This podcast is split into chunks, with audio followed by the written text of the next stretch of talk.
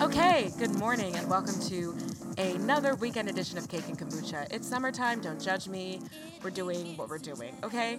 I used to listen to my favorite podcast, which was Dear Sugars, of, of others, among others. And they used to take a break for the whole summer, okay? And y'all love them, so don't come for me. Don't come for me unless I send for you. Thank you. Anyway, I'm your host, Kelechi Azie. I'm an actress, writer, singer based in New York City from Buffalo, New York. And on Cake and Kombucha every week, I come on here to share with you a little bit of the cake, which is like the pop culture nonsense that's going on, funny observations, reality TV, perhaps anecdotes about the wacky things that happen to me way too often. Got one of those for you today. And then the kombucha is kind of like the more medicinal, not that we like rebuke vaccinations or, you know, traditional medicine. We do both here at Cake and Kombucha. But I love kombucha and it's soothing for my tummy and it keeps me regular. I said it. So that's what the kombucha here is is is for for you. It's it's gonna keep you regular and also like inform you about current events and the like. So without further ado, let's get into what's been going on, shall we?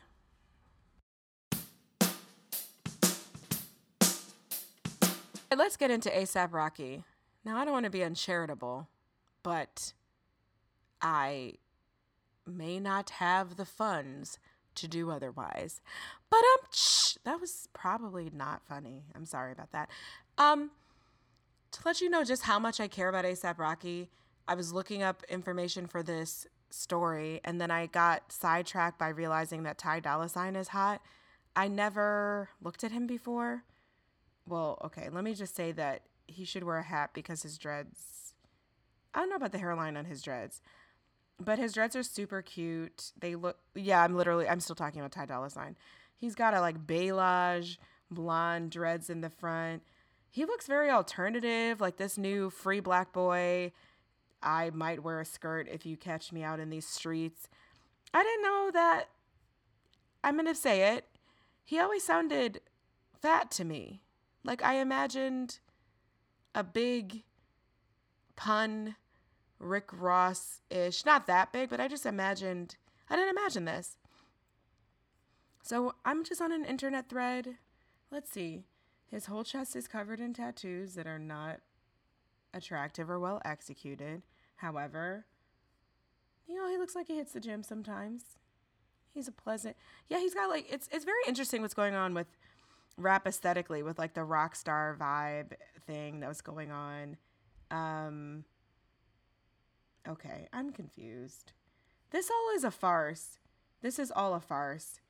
He was dating like an electronica like pop singer white girl from Fifth Harmony for 2 years. That's not what you sing about in your songs. That's not you okay, I'm this people are just making up personas. I think that's what's going on. People are making up personas and getting packaged. These they if I Google any further, I'm sure I'd find out that he's just like a songwriter for a bunch of people before he came out, and then they're like, you want to do your own thing, pick a persona. You're black, so sing about like bitches and babies, daddies, and child support, and going to the mall to buy them shoes and bitch stay on your campaign you don't you don't talk to this woman like bitch stay on your campaign. ASAP Rocky. ASAP Rocky has neither shame nor a sense of irony. Um, or perhaps we could blame some of that on his family. So the details of why he was arrested in Sweden was murky, but rapper ASAP Rocky, very popular, not super into it. I like more of his cameos that he's had on other songs, like uh, Fucking Problems. Honestly, I'm, yeah, I'm stuck in what, 2013. Sue me. So he was detained in Sweden for getting into some sort of fist fight. I looked at it online. I did see his security guards trying to de escalate a situation, and these men were not having it. They wouldn't leave them alone. They were saying, and like, you, you fuck with my headphones. I don't know, man. All I know is cut to the next shot. This dude is swinging, ASAP Rocky is swinging this little man around like a like a javelin thrower. I was dead. He like swings him and throws him. But you it, it, to me it looked like self-defense like i don't know from what but i know if some guys are up in your face confronting you and won't leave you alone and you're famous and you're a risk for being robbed or being extorted and all kinds of stuff or just you're just people just want to mess with you because they know who you are and you're a higher profile you're an easily findable person to rob and mess with you got to defend yourself so i don't know what happened if it was any other person, I would be uncomfortable with the optics of that, you know, because I'm a rapper, because I come I can come to Europe and tour for you and perform for you and you can I can sell out and headline your music festivals. However, if I defend myself, then I'm just a thug again and I'm just like some violent person that needs to be put in jail. That's kind of how I'm reading it. That that's the part that bothers me. Now, I also talk about lots of countries like Sweden and you know pe- countries in that region on the show and perhaps they're not who knows? Maybe there's some turn the other cheek ass mofos. Perhaps you just don't fist fight there. It's not a it's not a ting. I don't know. I know in australia you can just like end up at the bar and just gunshots by the end of the night like they people just get drunk and brawl and you know so different countries have different escalation cultures who knows what people are really going to jail for the most in Sweden? I don't. However, it just seems a little off. But the next part that seemed off was that he was putting put in inhumane conditions and he said, you know, like this terrible solitary confinement. I don't even know if they do that over there. I feel like they have like boondoggle and hair braiding lessons and flower arrangements in prison in Sweden let me look up again what he said about where I don't I, is it really that his conditions are inhumane or is it just that he they won't let him come back to the US? Yeah, no, I don't think it's inhumane. I, I highly doubt this. I just looked at a website from the prison. Like, yes, the prison has a website, and it looks like a hospital. They it looks like an extremely clean hospital, and they show this guard pushing down what looks like a the cart that you get your food on on an airplane so this flight attendant guard is pushing down this cart. He opens the door. He says, "Yeah, lunch," which I guess is lunch. Opens the door and hands them this recyclable cardboard box with a fresh orange. I don't know, man. I don't know. Um, apparently, this thing that Rocky is in is called a remand prison, which is where people stay while they're awaiting trial, and so they can only stay there for like two weeks. It's like a two week sentence while you're waiting for your trial. And asylum seekers awaiting deportation stay there. Substance abusers, mentally ill people waiting to be placed in an institution can also be held there. And this is according to the website. So, something to think about is this really, I don't know how, you know, if mentally ill people are we really, it's, it seems like it's not even punishment oriented, it's like holding oriented. I don't know. Um, apparently, for the week of July 18th, July 8th to 14th, prisoners at Kronoberg were given dishes including minced meat, potato soup, sausage stew with rice, cod, mashed potato, chili, and spicy pasta. I mean, none of those are my preference, but you know, I'm bougie. Um, let's see. ASAP is not on restriction, so he's not on solitary confinement. Is this a real picture? Guys, they have flat screen TVs in here in this prison. It's a it's a it looks like a dorm room. Nah. No, it looks like a dorm room. Nope, nope, nope. With beautiful windows to the outside and a beautiful sign that says Kriminalvården with all this greenery outside of it. Okay. Okay. That wasn't that wasn't the point of the story. It's part of the point of the story. But anyway, the main point is that ASAP Rocky unfortunately said some really asinine thing in 2016 and their comments are biting him in an ass. In his ass, not in an ass. So in an interview with Time Out magazine, ASAP Rocky was asked about whether he felt like he was forced to be political in his music. And he said, They're not forcing me to do shit. I'm just going to stay black and die. Why? Because I'm black. So every time something, ha- I don't, I've never heard him talk to before. This is just what I felt like doing. So. So every time something happens because I'm black, I gotta stand up. What the fuck am I? Al Sharpton now? I'm ASAP Rocky. That's, uh, the S is a dollar sign. I did not sign up to be no political activist. I want to talk about my motherfucking lean, my best friend dying, the girls that come and out of my life, the jiggy fashion that I wear. Jiggy? My new inspirations in drugs? what the fuck? Wait a minute. Hold up. My new inspirations in drugs. I don't want to talk shit about no fucking Ferguson and shit because I don't live over there. I live in fucking Soho and Beverly Hills. I can't relate. I'm in the studio, man. I'm in these fashion studios. I'm in these bitches' drawers. I'm not doing anything outside of that. That's my life. So we went from like Oakland to Texas to I mean there's a lot of things in there, but that's what I felt like doing on Saturday. So you're going to get it. You're going to take you're going to take what I give you and like it. Um so where do we begin? The real comedy of this is now who is his family campaigning to uh, pleading with to trying to engage to help get Rocky out of Sweden? Al Sharpton. So that's what I call coming full circle all the way around the sun. Um, I just because eh, I feel like I, sh- you know, it's me. I'm gonna try to give this a little bit of more credence. Okay, it's weird. It's weird, right? Because what he's saying is not totally unreasonable. I'm going to say it. I don't think it's totally crazy, but then he splashes in other things that are like, "Oh, but you're an idiot because of the things you do want to like." So, this is a common question that's asked of any black artist or creator ever. Do you feel like you have to talk about only black shit essentially in some form? Do you feel like you have to do this? Do you feel like you have to do that? And I, I even deal with it on the podcast sometimes. I'm like, do I have to report every depressing racist thing that happened? Or can I just talk about 90 Day Fiance right now because that's what's interesting me more? And I think whether you are a public persona, whether you're just a little scotch of a public persona, or just a person with a Facebook profile. I mean, people on Facebook get the criticism. Why aren't you talking about this? Why aren't you talking about that? You should be talking about this right now. You should be talking about that right now.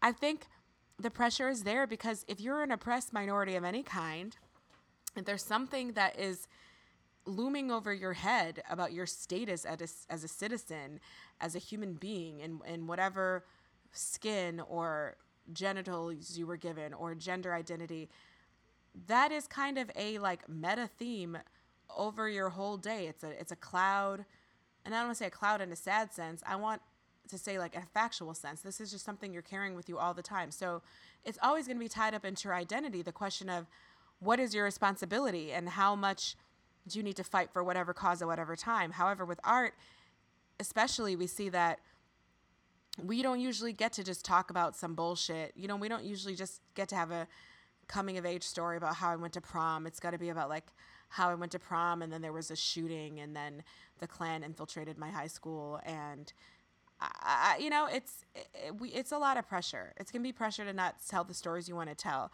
So I get that. I think with me, the judgment comes when you say things like, "I want to talk about bitches instead." Then I'm like, "Oh, so you're trading out a meaningful thing to say misogynist and womanizing things?" Okay, it that was just trashy.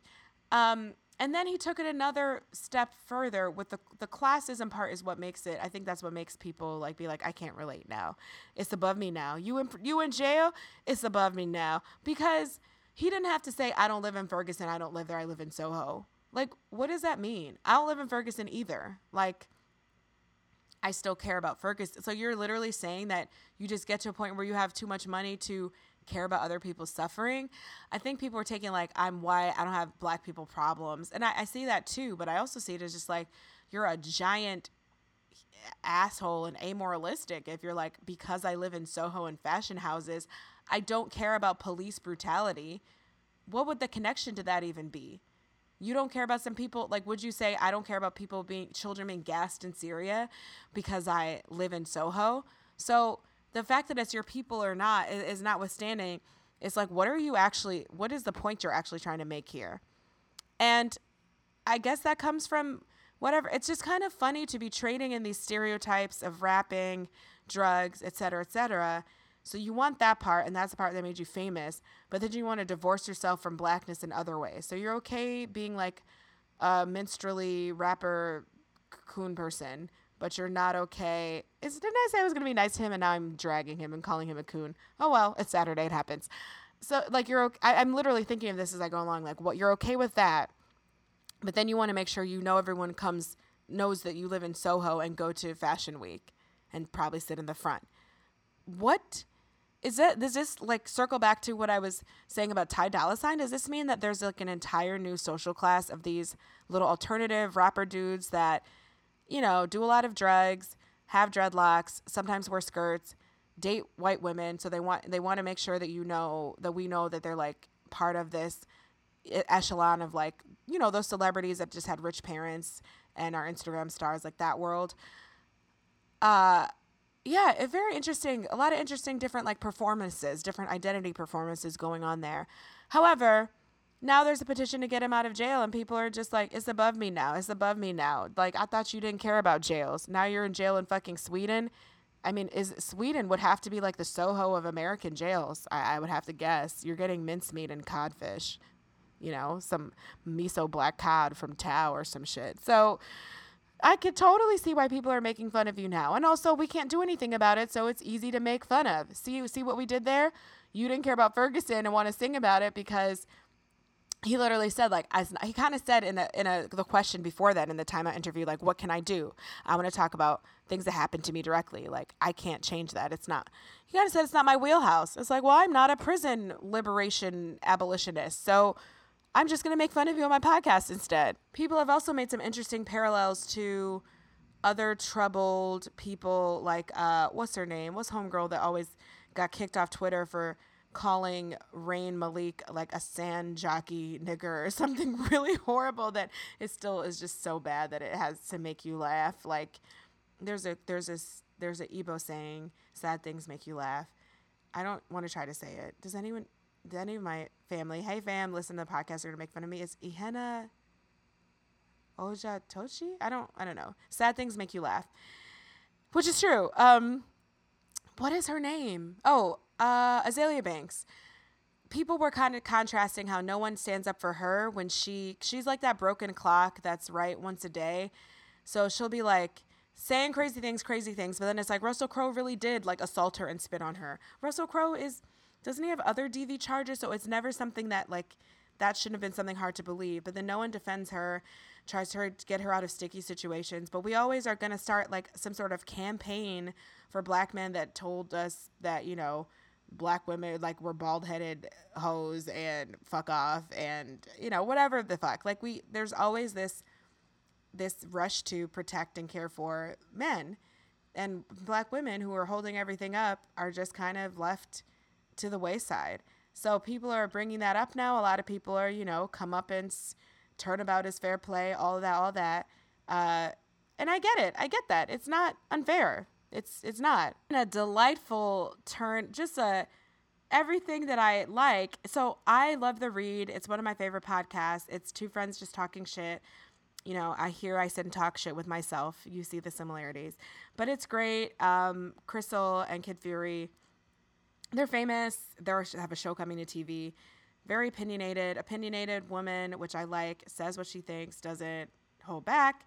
And so she, like anyone else who's like in pop culture, thinks about things, remembers anything that happened two weeks ago, remembers the shit he said, shared like, oh, I thought about this statement, and, and that's all she said. She didn't say, "Rot in prison, nigga, die." she just she just merely like when you, when someone can just screenshot something you've said yourself and say, "Hmm, you kind of fucked up, right?"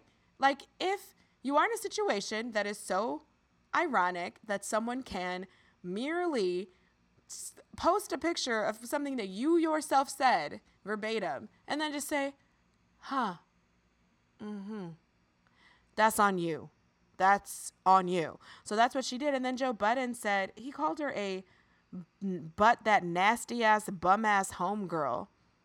Is homegirl an insult now? I what where we just I don't know. I guess when you're like a pundit, as they just pundit, as they just called him, you can make stuff up. Like you can set the tone. So homegirl's an insult. I don't know what that means.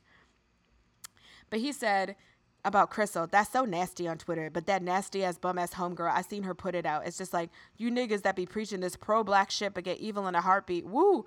Okay, pro black doesn't mean I have to like all black people anyway. Like I don't understand what the.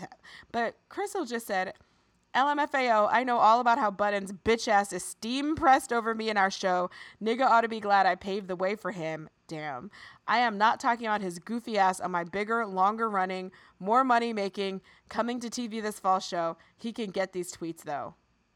Dead. I mean, that's what kind of, I mean, does anything else need to be said? So, yeah, to like someone I actually like listen to in real life every week got in the fray on this too. I thought that was funny. But yeah, whatever. Men do, you know, misbehave badly and then want to help their friends out. That's and I'm not talking about the the actual crime of hitting those Swedish people. I don't care about that. I'm talking about all the shit he says about women and all all these statements. So you misbehave and then you your friends just want what they want. They just, you know, forget about that pro black shit. Just get my black friend home. Like okay, fine. We'll talk about other men behaving badly, uh, behaving like evilly elsewhere in the show today, and and how friends just want to help their friends out, which is the president, the president and his friends. That's what I'm talking about. But yeah, I mean, good luck ASAP. It sounds like two weeks is not going to kill you. The inconvenience is probably that it derailed his tour more. Um, sounds like they're following due process with you in Sweden they don't even have that many black people there. So I can't say you're getting treated differently than other people would be. I don't know. I know they do have like some immigration problems, but you're an American celebrity. Like, so I wouldn't say that you're going to be treated exactly the way like, you know, a, a, refugee from, you know, Cameroon is or something. So I don't know. We'll see what happens. My level of investment is not that high. I think he's okay. I think he's safe.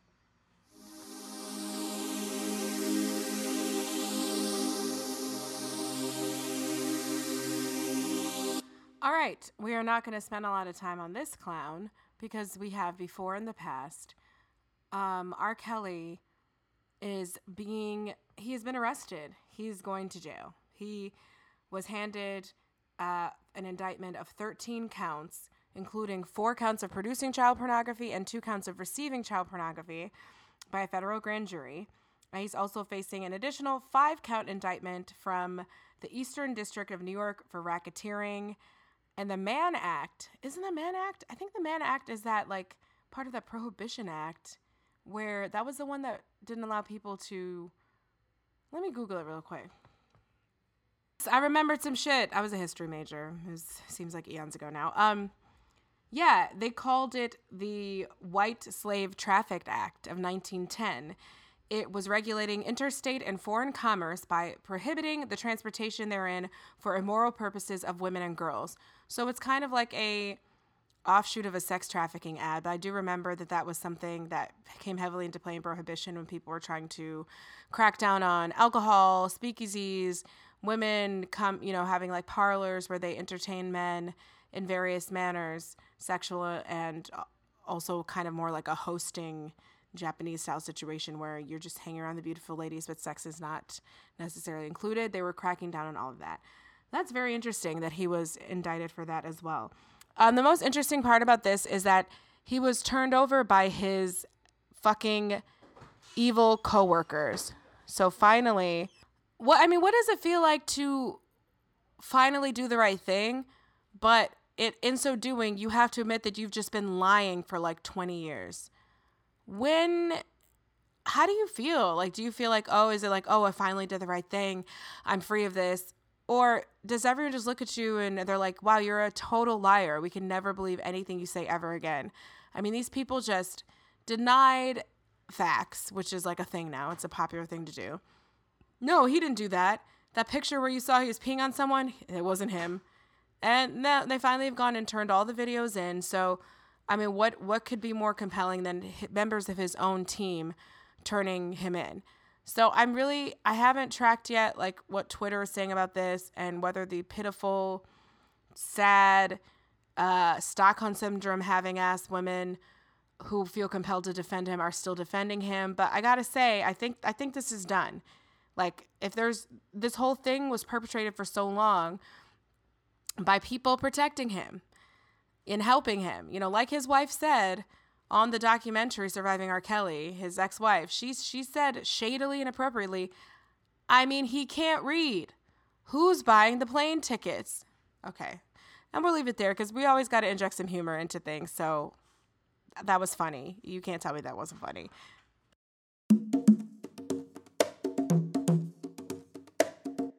So by now, I'm sure you're caught up with the story regarding Jeffrey Epstein, which can also be titled How Many Different Rapists, Not Including Himself, Can Trump Be Friends With? I saw, I think it was uh, Demetria Lucas online say, how count on can you count on a hand how many rapists you're really close friends with probably zero that you know of why what happens to you when you're at a point in life where this is just your social social circle this is just some normal shit what does that say about you what does that mean so i mean we have you know the the author who released her biography about terrible men and included that Trump in there uh, sexually assaulted her, raped her in the dressing room of like Bergdorf. And this was maybe 30 years ago or so. Uh, so they were both middle aged then, but younger. And it sounds, I mean, it's heartbreaking, really. And it wasn't what people were expecting because this lady is, she's of a generation where people, let me get her name right. Let me, let me put some respect on her name. Hold on.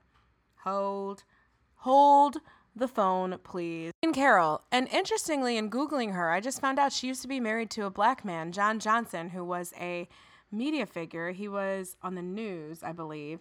Yeah, he was a news anchor uh, on ABC News, the first African American documentary film producer, director, and writer at a broadcast network.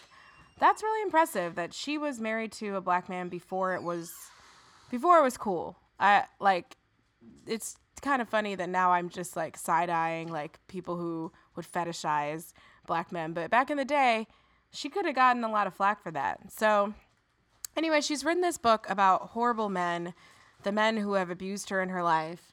And an excerpt of this book was published on the New Yorker. She was on the cover of the New Yorker. It was heartbreaking, honestly, because she has she said she was in writing a book of her life like one of the unifying themes was all these horrible encounters with men that kept coming up.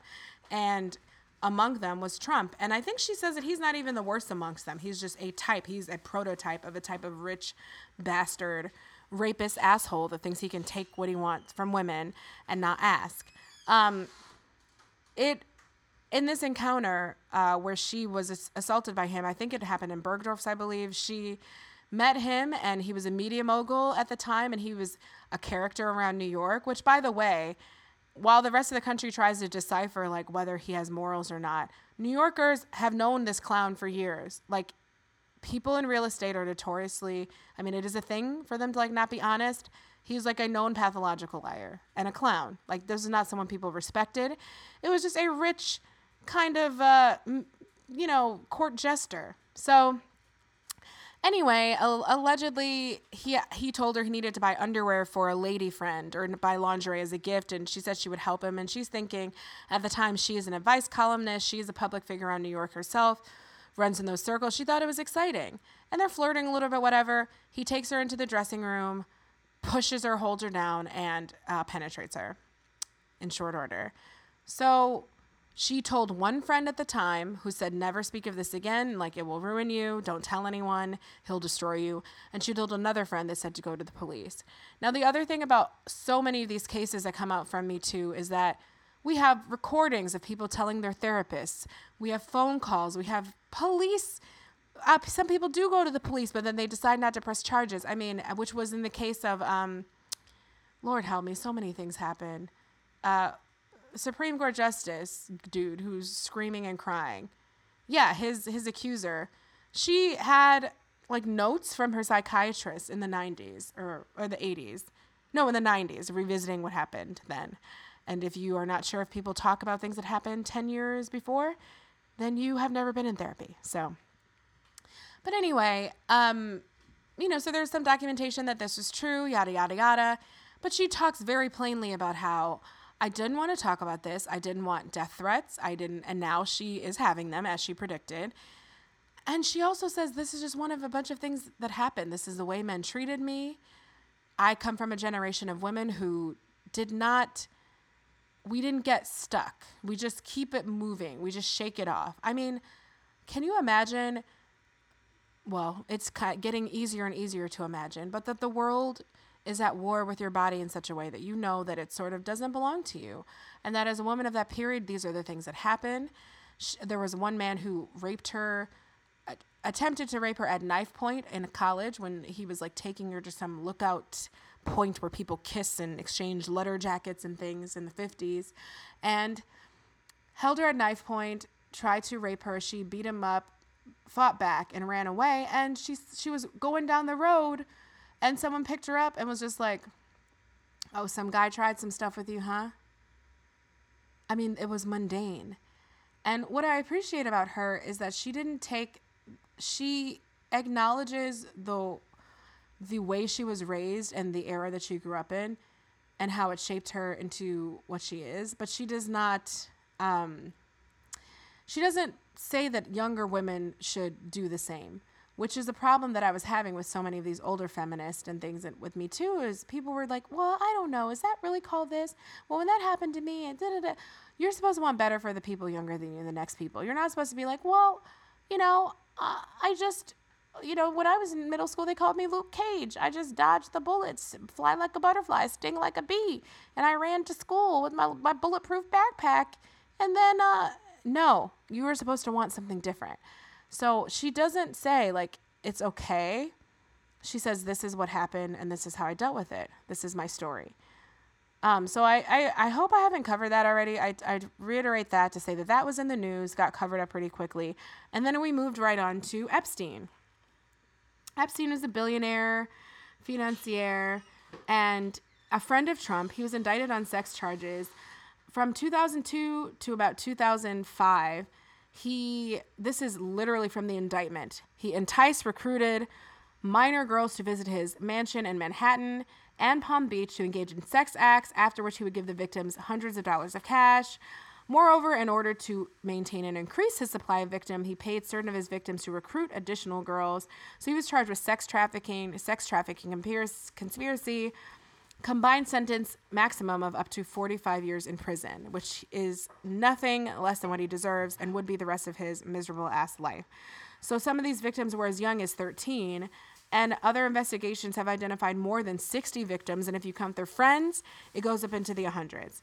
Now, the part about this case that's really salacious is that in 2008, he got a plea deal by none other than U.S. Labor Secretary in Trump's cabinet that has just resigned, Acosta.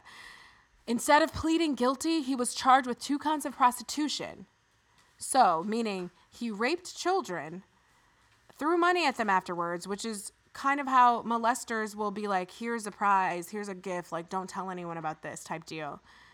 And then the court system is going to say that those kids are prostitutes and give him two counts of prostitution. And here's the other part he was allowed to leave prison six days a week for 12 hours a day to go to work. This is why I sometimes rant about like wealth supporting wealth for just we worship wealth in this country in a way that is it's like we don't have a monarchy, right? This is a rich person who it's not like his wealth is like being trickled back down to like the kingdom or something. Why do I fucking need you to go make billions just to make like why why are you, how does that make you important? Important people are teachers, the people who take care of kids. Important people are fucking babysitters, okay? Like, important people are the people that work at soup kitchens and homeless shelters. Why do we need, how do we decide what's important here? Like, I don't understand that. So, yeah, it's just super essential that, you know, rich white dudes stay rich, even though who's personally benefiting from your being a financier, financier? Isn't that financier is a pastry? How do you say this in English? Is do you just say financier? I don't know. Anyway, so in 2002, Trump was quoted in New York Magazine and told them that Mr. Epstein is a terrific guy. He's a lot of fun to be with. It is even said that he likes beautiful women as much as I do, and many of them are on the younger side what the fuck? Like, this is okay. So, we pretty much have the president just admitting that he hangs out with the same young girls that Epstein does. So this was just on Monday. Uh, let's see what happened on Monday. They unsealed these. Yeah. So basically, in that time, Acosta, who was one of the people that was uh, granted him this lenient sentence as the U.S. Labor Secretary, he has now resigned. And this is how it is with every one of Trump's cabinet members. First, it's Trump gets on Twitter and says, They're a really good guy. I don't know why the people are coming from them. I hear that. He always does this. I hear that bullshit. You're the president, you idiot. What do you mean you heard? He's always, well, I hear. So with other stuff, he knows it directly. But with this, well, as they say, I hear that there were other people involved with that decision. Yep, yep. Mm-hmm. That's how, like, court works. That's how trial works. It's not just like me sitting here with the podcast by myself and being like, yes, and now you shall be sent. To, yeah, it involves more than one person. Mm-hmm. So there were other people involved, da, da, da. and then suddenly a week later they resigned. Like it, but we're just gonna say that none of this, you know, none of this is gonna be besmirch Trump's reputation at all. It, it, I don't understand why he's Teflon like this. I really don't. I've never quite seen anything like it. It doesn't really make sense. Evangelicals, what do you have to say about this? Is there any is there anything or any association he could have that would be unsavory to someone? I don't really understand. Anyway, that's just another story of how these men have been getting away with stuff forever. I just, you know, being that I am in the arts, I happened to look and saw an article that Epstein had also founded a wing at Interlochen, that rich kids theater camp that is uh, really prestigious, and Anne Hathaway went there, etc. So he has a whole wing. I mean, the, the, the ways that he's rooted himself into child programs so that he can have young people sent his way is just so blatant and out there in your face. So just think about that. That, that uh, President Trump said he's a terrific guy. He's a lot of fun to be with. He likes beautiful women as much as I do, and many of them are on the younger side. Something to think about.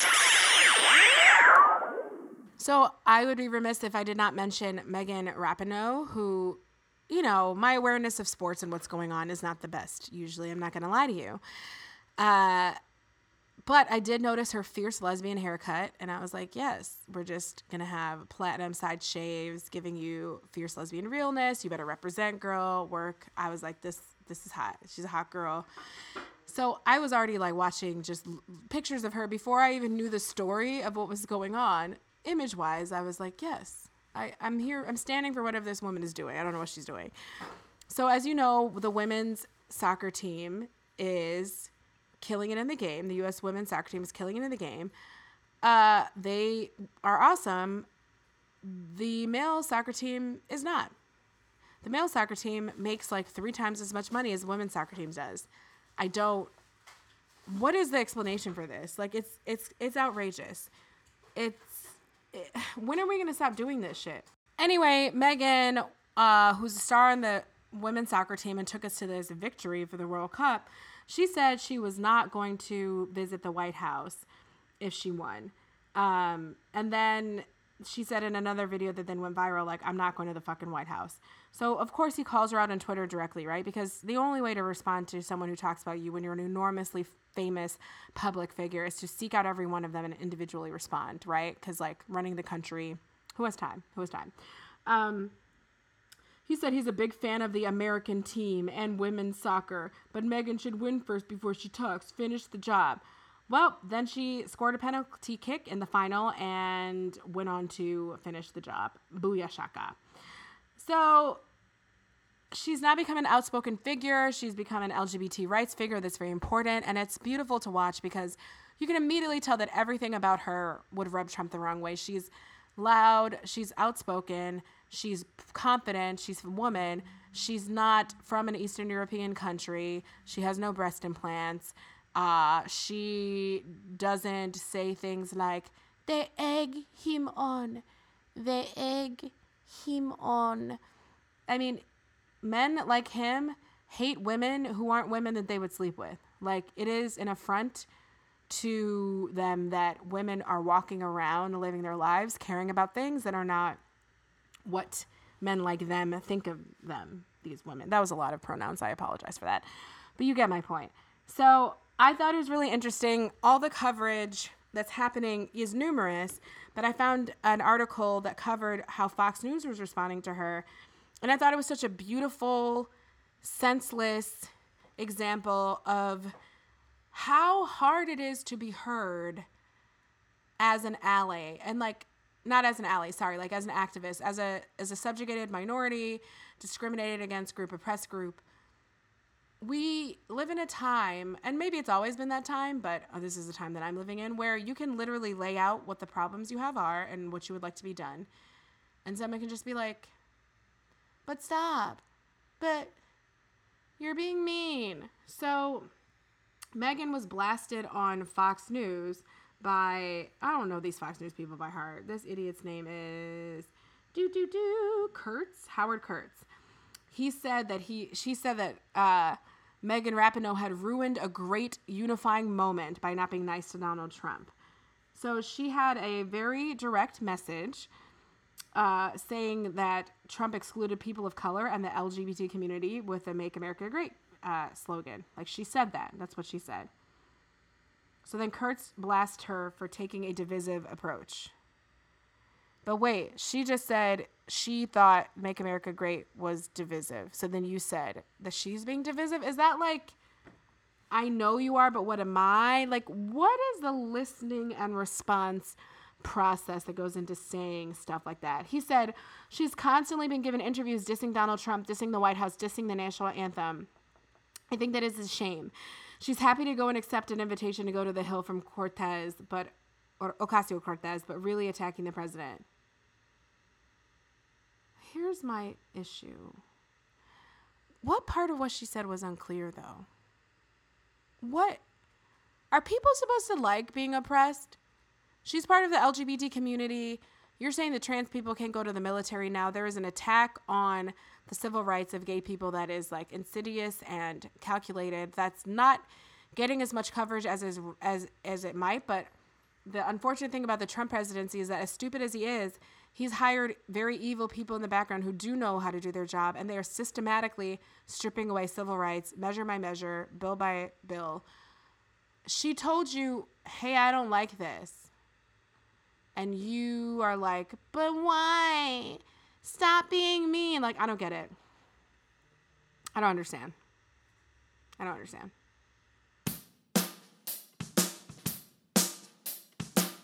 So, American Airlines prevented a black woman from going on the plane from on her flight from Jamaica to Miami, which are just like two places you dress as a hoe. I, I just want to put it out there. Like, those, those are naked locations. Because she was wearing a romper. It was just a romper, which it's funny because the article I'm reading needed to explain what a romper was, and I thought that was cute. It says, she was wearing a bright summer romper, similar to shorts and a strapless shirt. Yeah, it was like a strapless. You know how some strapless things there it's not like it was like a bikini top like Madonna pointy breast cone. Even if it was none of this would matter. But it, my point is it was high, like when it's above your armpit level and it's just like staying like above your armpit with a little floral with a little flounce. So kind of covering your breast. No breast is showing. There's not even like a cleavage indentation showing because it's just sitting straight across your shoulders. So that's how the strapless part was. And then it was shorts. And the doctor has a very nice figure. She's thick. Like she's not like nothing is like hanging out. She just got a very shapely booty and that's it. They told her she had to wrap up in a blanket before she would get on.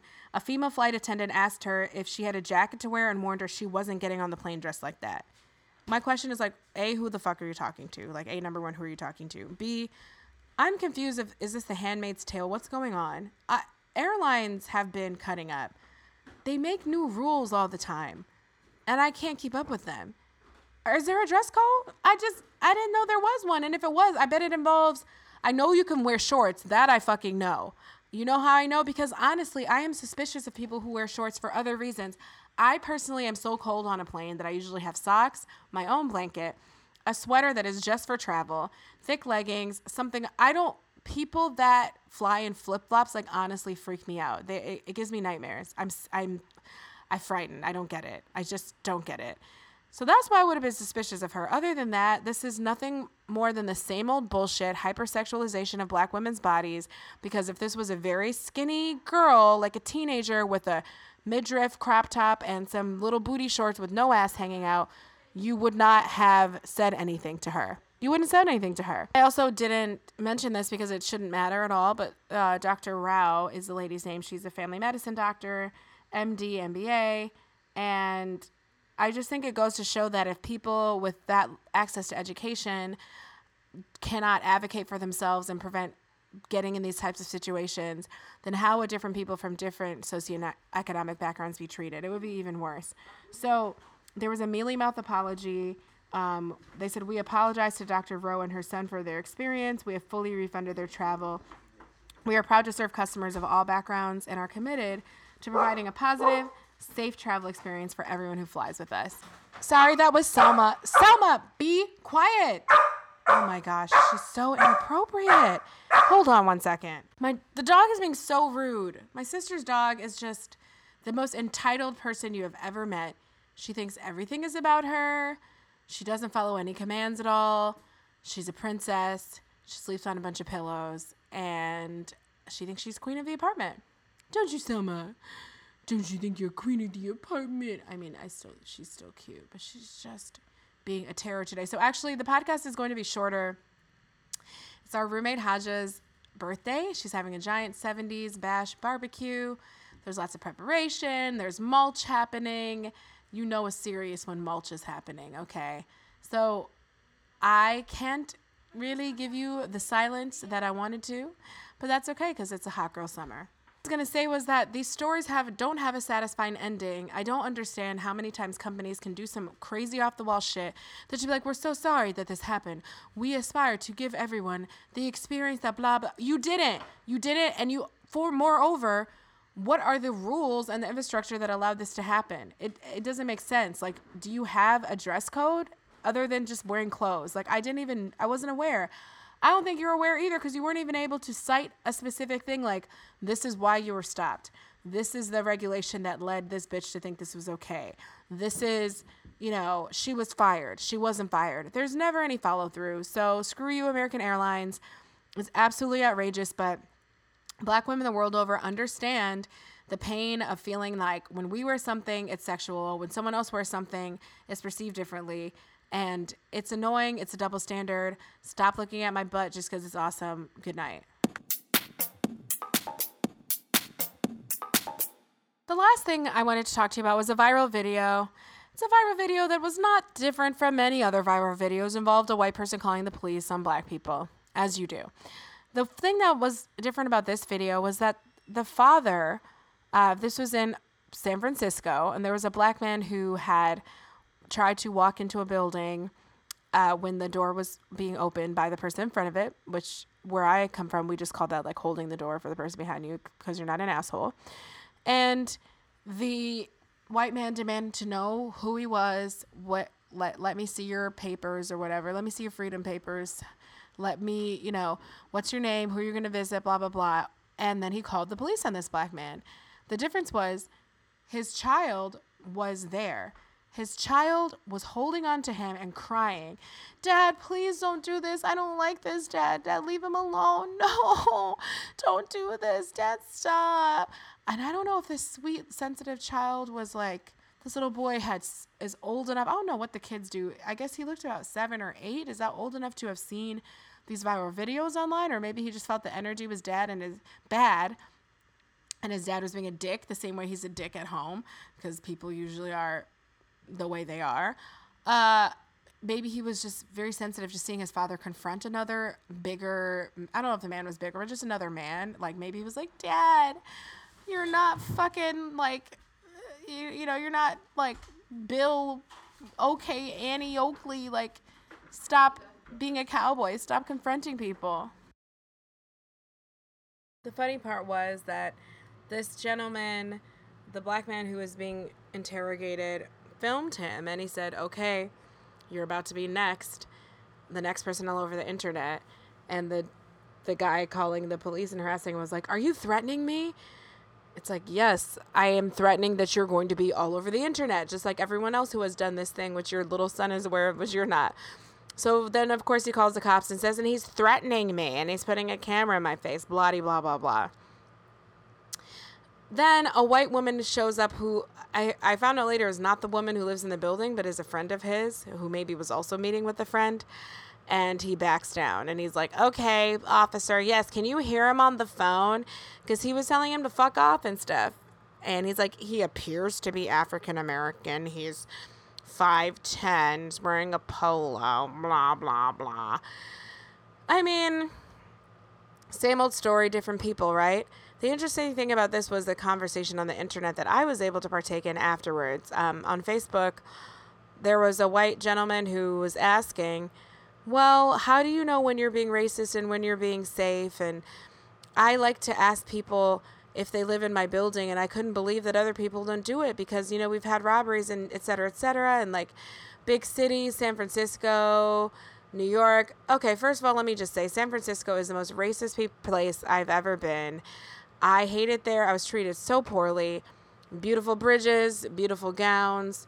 Sausalito's cute, but like, what is the point of having this gorgeous beachside town when you can't get in the water? Trick bag. I, I, I hate it there. I also had building. I was looking for an apartment, and the the uh, landlord, not the landlord, the broker was like letting me in, and I had a door shut in my face. Someone shut a door in my face. I was looked like a freaking highlighter. I was wearing like these bright rainbow colored yoga pants and a parka, not a parka, an anorak. I found that people just were so suspicious and rude to black people everywhere you were. There's no context clues at all. So this software engineer guy in this video, uh, he doesn't necessarily look like a you know someone who's without a home or someone who's strung out on drugs or people who are in extreme states of agitation and distress like emotionally, psychologically. Those are the people that are living like in the Tenderloin, the downtown homeless area of LA. I mean, sorry, of San Francisco. You can tell a black software engineer who is not on drugs, because I'm not saying a software engineer means you're not, you know, have issues, but you can tell that from a homeless person who's coming to rob you with some context clues. But black people are not afforded those context clues. And culturally, we're also not uh, we're not into just randomly confronting people because A, we like being alive. When you're not privileged and you know that your body is unfairly policed, you don't feel like you could just go anywhere and confront anyone and, and you'll be okay. And we know that as soon as we got the cops called on us and had to argue for self defense, you know, everything will be our fault. So I was really intrigued to get in this conversation with this guy where I happened to ask him, like, can you explain to me why you feel com- comfortable confronting strangers? And he was like, well, I'm a big dude. Not that many people are bigger than me. And, you know, he gave answers, but it didn't really make sense. I, I don't think I don't think you guys have thought this all the way through. If you were really scared of these of people or something happening to you, why would you go up to them?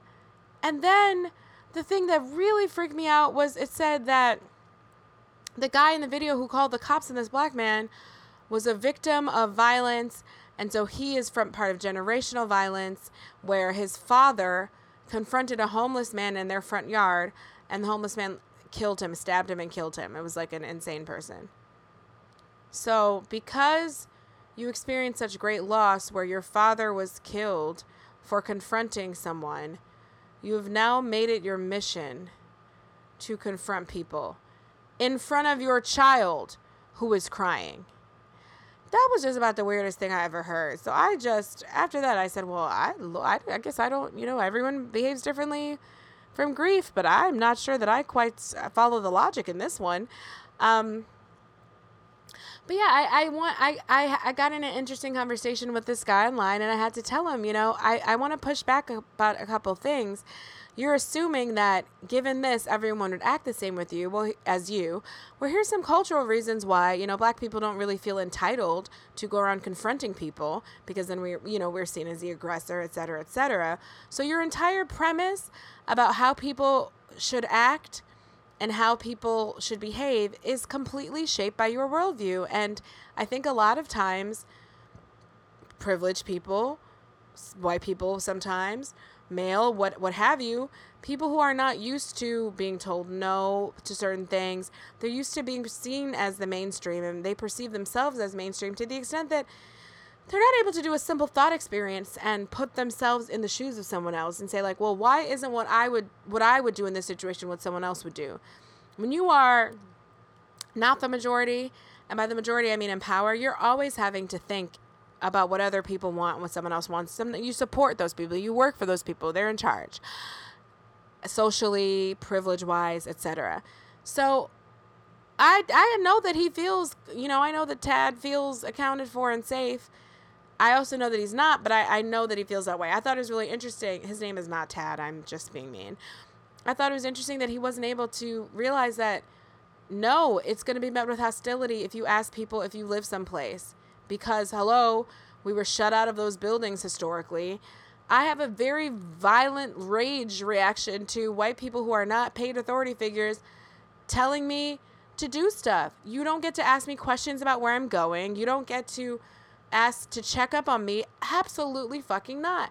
And I'm a pretty nice girl. I help old people in need. I like to help blind people across the street. I, I really do because I have really bad eyesight and it's this thing. I'm like in a parallel life, like in another life, I was blind. I know it. I'm so close. So I really empathize. It's, but anyway. So just don't assume that because something doesn't bother you, when you ask someone else, I will cuss you the all the way the fuck out. If you were to be like, "Hey, I don't know your name. I haven't." I'd be like, "Do you have a yearbook for everyone in the fucking building? Who the fuck are you, sir? Do you want my freedom papers, massa?" I would go all the way there. I will go all the way in. I have no chill when it comes to stuff like that. So, for him to, you know, yeah, hey, buddy, you know, haven't seen you around there. I also don't understand. I'm not one of the whole like say aggressive things in a nice voice part I'm not part of that club either. Like what's the nice way to ask me if I'm a robber? I'm either a robber and I'm going to hit you in the face with my crowbar or I'm not and you've offended me. So there's a lot of different things within that that, that to me make it not a good idea to do that to someone. But you know, that's what happened and um he he felt okay with it. And I have to say now you're famous. This gentleman works for YouTube. It seems he has not been fired yet.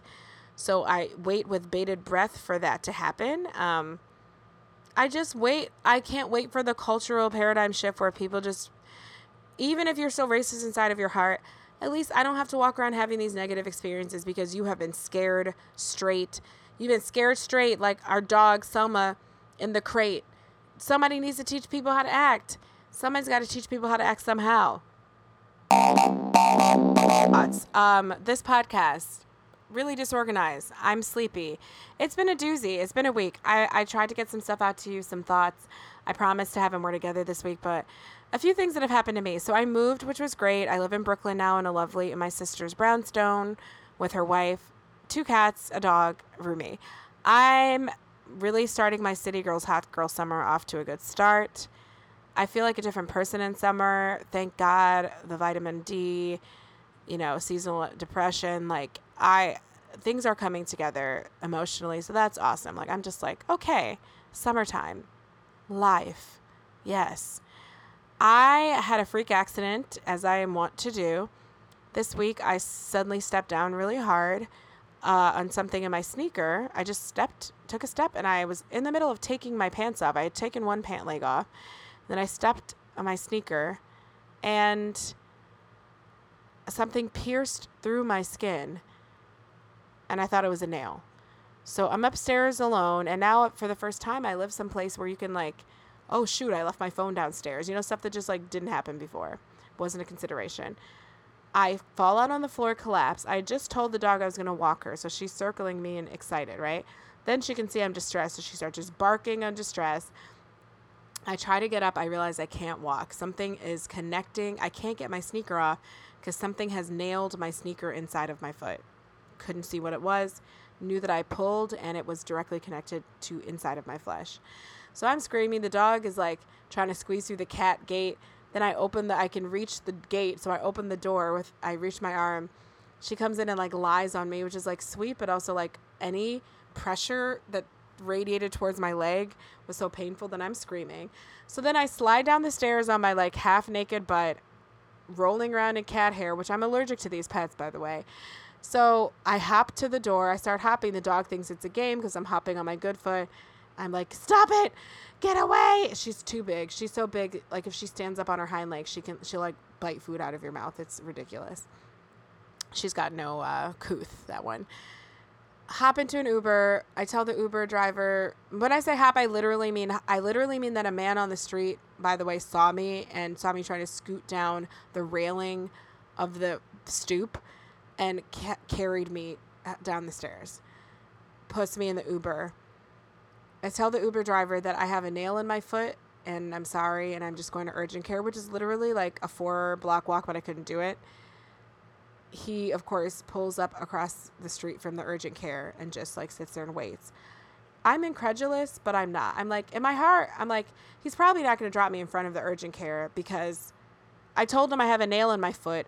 He watched an utter stranger run from down the street, retrieve me from my stoop. I'm like moaning and and then I said, "Hey, like I don't want to be weird. I'm sorry. Like I'm not. I'm just, you know, this accident happened. I just need to go to urgent care. It's a couple blocks. That's where I'm going."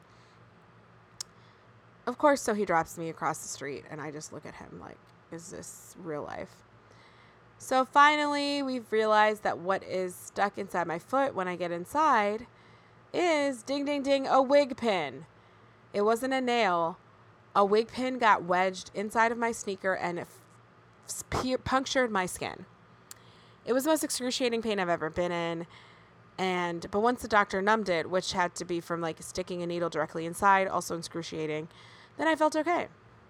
And I feel okay now. But I had stitches, tetanus shot, Benadryl for all the pets, not sleeping, other stuff going on, great stuff. My sister was in the diversity citywide diversity summit held uh, by the law firm Ooh.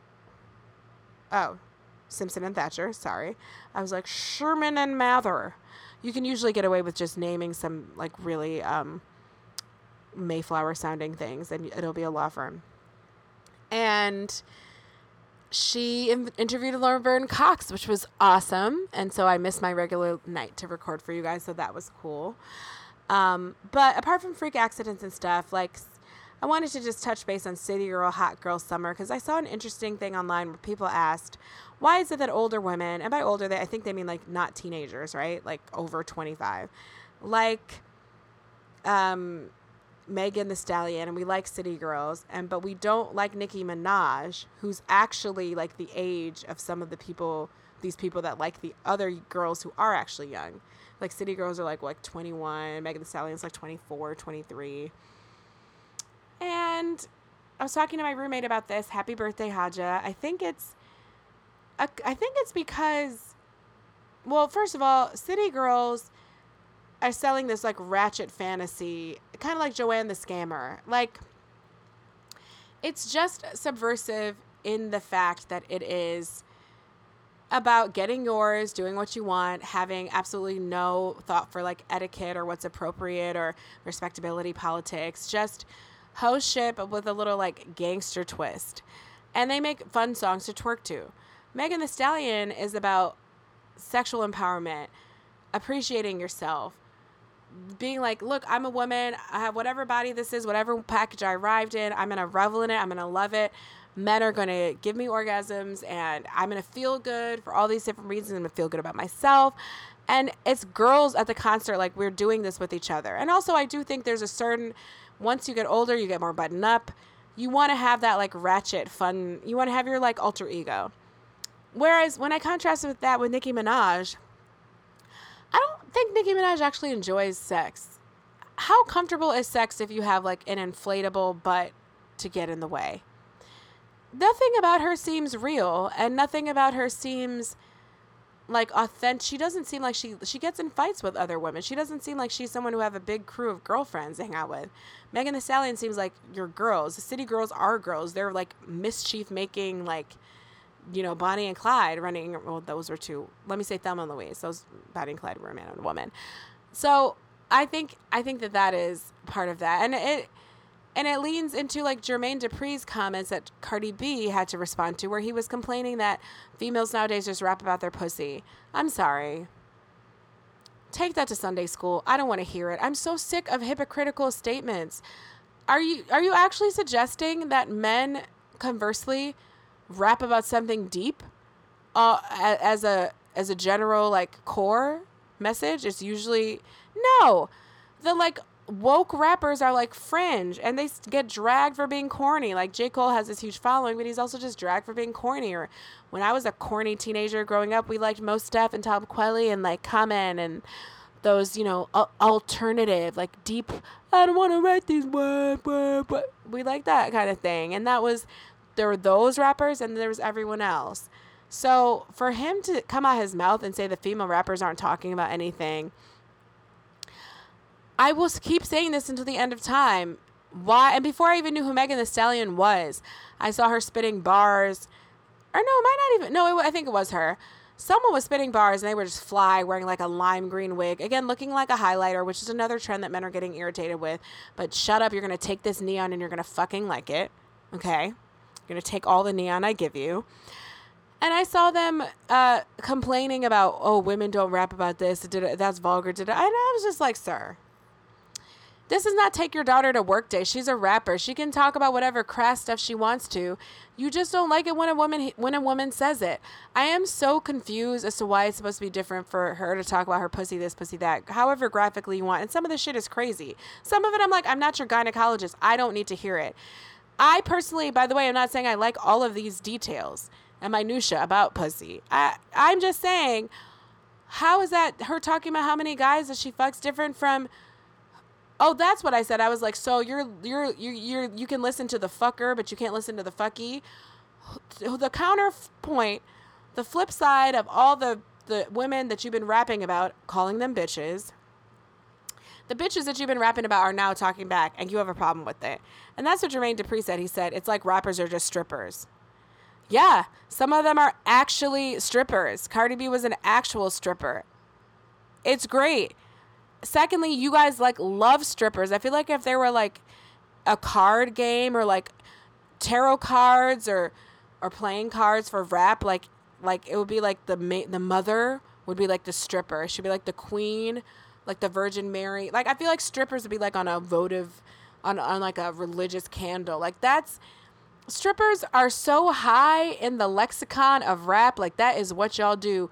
Paid entertainment is just next to the most important thing bands making dance like that is your all's thing. You're telling me you have a problem when those women that you've been talking about say something back? I don't get it. I mean i get it but i don't. And what i mean is like yeah yeah yeah sexism sexism sexism. We'll always know that something is sexist. We'll always know that something is racist. But i think on the show what we keep coming back to with me i just have a hard time figuring out how people say something out of their mouth that is like blatantly like you could have just taken a moment and reflected on the utter hypocrisy before it came out of your mouth. So, do you really lack awareness to see that it's just a different gender than you talking about the same shit? Like you really I feel more comfortable if you were just be like, "No, when a woman does it, it's different." No, y'all aren't supposed to say it. Just say that then. But for you to just be like, it's like they're like they just keep talking about their sexy parts and it, it's ew. Like that sounds nuts. That sounds crazy to me because you literally do the same thing. All right, well, those are my deep thoughts for the day. I gotta go, you guys. I to take a nap. I'm sorry for all the sound changes. Now I'm up with my three fans in my bedroom, so it's just gonna be what it's gonna be while I get this figured out. But stay tuned for more information. I'm thinking about moving to a different launch day, as I said, so we will figure that out figure out what is the best time to get you content. Do you want to listen to it? Do you want to have it on Monday so that you can listen to it throughout the week and like when you get to it? Do you want to have it on Friday so it's like your Saturday morning jog, Saturday morning on your way to Orange Theory listen? Like what what is the time and or do you even care about release times? Cuz I have heard people say that it's kind of like streaming it's there and you're just going to binge it and listen when you want to. But i mean when you catch up it's not like streaming. It is like you are waiting for that release. So i i hope to get some comments from you from some feedback do a little bit of crowdsourcing on that. And i'm going to keep bringing you summertime content.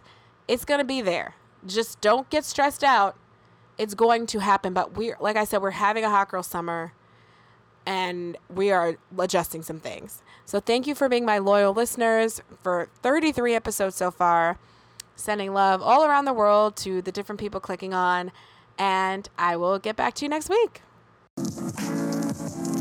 Making Kombucha is hosted and produced by actress, singer, writer Kelechi Ezie. It features music by Melanie J.B. Charles. If you're interested to hear more of her work, check out melaniejbcharles.com or hit up Spotify.